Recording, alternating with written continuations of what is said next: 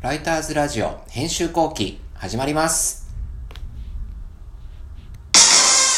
違うあそっち、まあまあいいや。うんまだ慣れてないとはいいうこととで。いうはいことで。えーっということで、ライ始まりました。ラジオ編集後期。編集後え期。ーっと、まずは自己紹介ということで、はいえーフリーライターの村中隆です。はい、えーフリーライターのゾムです。はい。ということで、えーっと、ライターが話すうんラジオっていうことなんですけども、そうですね。えーっと、まあ、まず最初にちょっと自己紹介を。はいえーっと、何者なんだそうですなねんだっていう。。急に話し始めちゃいましたからね。はいはい。えーっとふ僕は、えーフリーライターの村中隆ですと、はい。でえーっと2015年ぐらいから、えーライターを始めたんですけど、はいまあ、それまではちょっと全然違う、えーカレンダーを作る仕事をカレンダーをえーしてましたと、はい。で、まあ、綾瀬はるかさんとかほうほう石原さとみさんとか、はいテレビ朝日女性アナウンサーカレンダーとかおうおうおうそういうのをまあタレントものだけじゃないんですけどね、はいそういうのを作ってますまあえっ、と企画制作ディレクションみたいなことをやってましたと、毎年ね、本屋さんでね、あの、カレンダーの役いっぱい。そうそうそうそうあのありまますよねさにあのはいカタログポスターのに載ってるあのいっぱいあの載ってるやつをいろいろ作ってましたと、なるほど、なるほど。でそれを2013年辞めて、はいで、まあ、しばらくちょっと無職だったんですけど、はいまあなんだかんだあって編集ライター養成講座というのに通いまして、はいそれでをきっかけに、まあ、ライターを始めたとなるほどですね。でえっと今宣伝会議さんのですよね。そうですねそうですでえっと今は、えーまあ、企業の温度メディアを中心に、えー執筆してまして、はい。はい。えートヨタ自動車のガズドットコムとか、うんうんうんあとは、えー格安スマホのマイネオの、えーマイネオという,、はいところところとかあとジモコロですねホモコロの姉妹サはいイはいはトいジモコロとか、その辺で、えー書いていますうんジャンルというか、各かけるテーマっていうんですか、それが広い感じですね。そうですねエンタメ系が一応得意なんですけどまあ硬い系の、えー企業の社長さんにインタビューするとか、うんうん。そういうのもやってますねなるほど、なるほど。はいあじゃあ幅広く活躍されてるということで。まあまあなんとかやってますはい。はいじゃあゾムさんのはい、えー僕はフリーライターで一応まあ編集も時々やるんですけれど、えーゾムと言いまして、えーとまあ、物書きというかライティング業務もしくはライター職になったのがおそらく2006年ぐらいだったんです結ね構。長いですよねはいあのーそれまではあのパソコンの設定とかサポートの仕事とか全然別のジャンルの仕事してたんですけれどあの一回ちょっとそういうクリエイティブなことを本職でやりたいっていうのが、まあ、前々からあったので、あーなるほえー大幅にジョブチェンジをして、で入った会社がネットプライスっていう、んうんえー通販の会社さんだったんですね、うんうんうんうんでそこなでるほど正社員の雇用でライターっていうのがあってあそうなんだと思ってちゃんとじゃあ正社員で物書きとかできるんだと思って入ってでやることというのがですねえー通販の会社さんなんで毎週毎週商品の入れ替えが発生するので、なるほどその商品の説明文書どうんまあ、良さだったり売りだったりを書くっていうのを主な業務でやってましたで、えっと、もちろん通販の会社さんなんでそのメインの商品紹介以外にも、えーメルマガのライティングだったりとか、うんうんうんで当然その僕はだからその最初にやったライティングが物売り芸だというふうに思ってるんですけれどうん、あ、あーはいはいえっと、いかに刺さるか訴求するかあキャッチははどうしようまあ買ってもらわないといけないそうですねからっていうことを、まあ、ゼロから叩き込まれたなと、まあ、非常にいい現場だったなと思いますけどねあー今なるほどにして思うとでその後その仕事を辞めた後もえっと単発でまあやってたんですけれどまあ一回これライターを本業として名乗ってみたいっていうのもまああったので、うんうんうんでフリーライターになったのが2010年ぐらいですねうんなるほどでそれから、まあ、あの村中さんのように温度メディアの記事、まあ、僕の場合リライトなんですけど記事書いたりとか、はいあとはご一緒にした現場でマネー系の記事書いたりだとそうでかすねまあ実はちょっと一緒にはい同じ現場であの仕事をしてたうん時期そこもがまあ出会いでしたからそうねですねはい、っていうような形で、まあ、今もあの細々と続けてる感じですねっていうことですはいはいわかりますでまあライターがなぜラジオを始めるのかそうとですねまあ、書くじゃなくて話すうんうーことをを始めるのかっていう話なんですけど、はい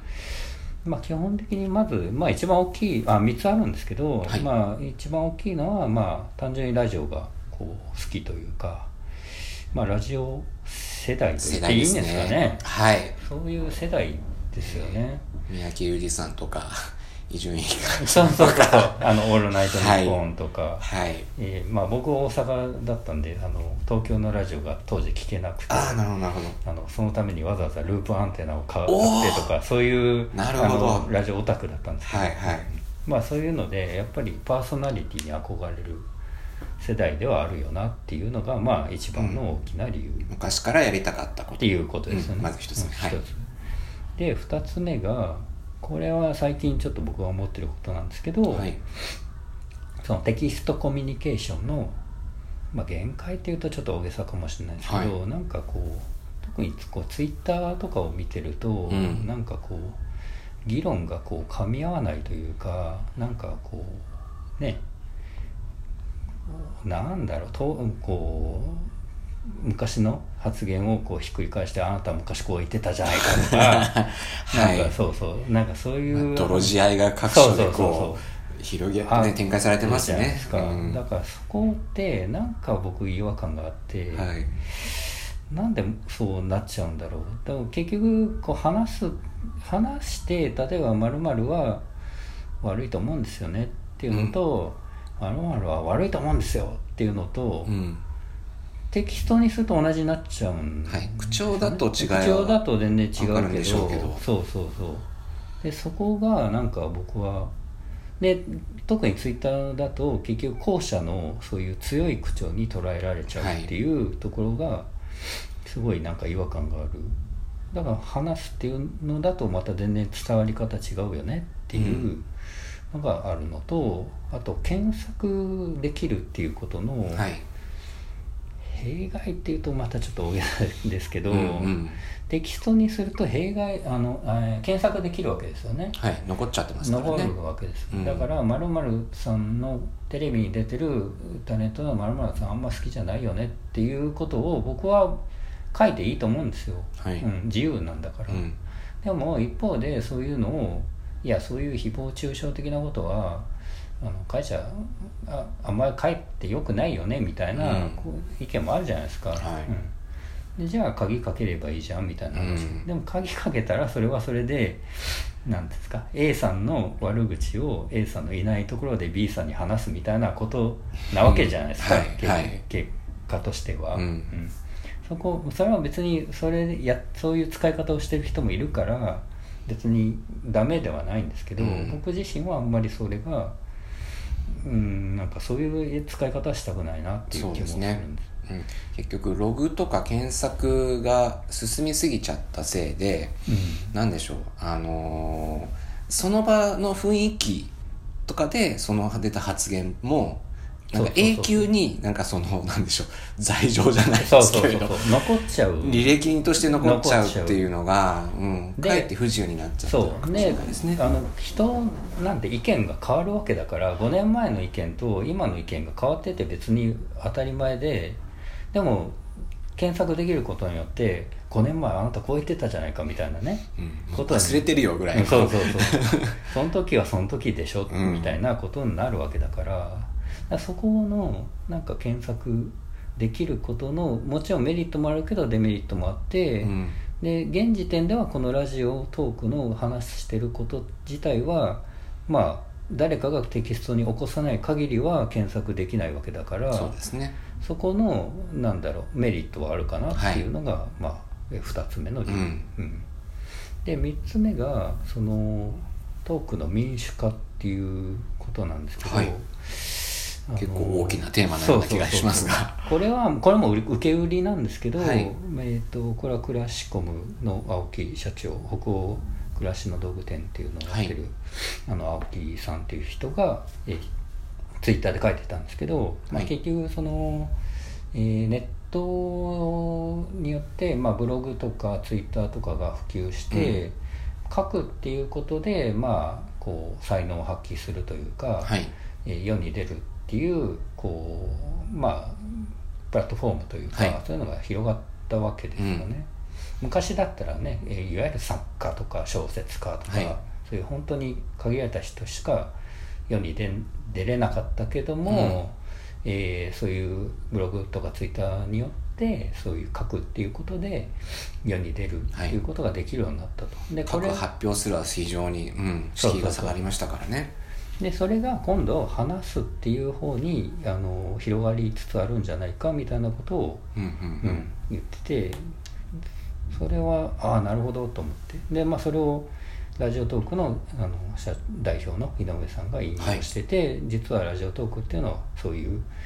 まさにそう思って始めたんですよ、うんみたいなことを、まあ、書いててなるほどと思ったんですよね。じゃあ書くから次は話すっていうその移行期というか過渡期の中でまあなんかやりたいなみたいなところからそうそうそうそうそう、はいっていうのが僕の、まあ、理由だライターが結局書くだけじゃなくて話すっていうこと例えばトークイベントみたいなね、そういうのも結構最近多いから、はいそういう方向もちょっと模索したいなというのが一応これのはい僕なりの始このめたい企画のはい始める理由っていう感じでなすね。るほどっですね、そうかそうかていうことですその3つのテーマから始まったのがこの、えーライターズラジオ 編集後期とそうそうっていいううここととになりますねわ、かりましたじゃあえっ、と大体こんなワンテーマで一そう本でずつすねいく感じですね一個ずつじゃあでえー、とし次次回はちょっとイベントをやるんですけども、はいイベントの、私たち2人のはいえーをおしますとはいいうことで、ということで次回お楽しみおに楽しはいみ1回目はこんな感じではーい終了ありがとうございでますす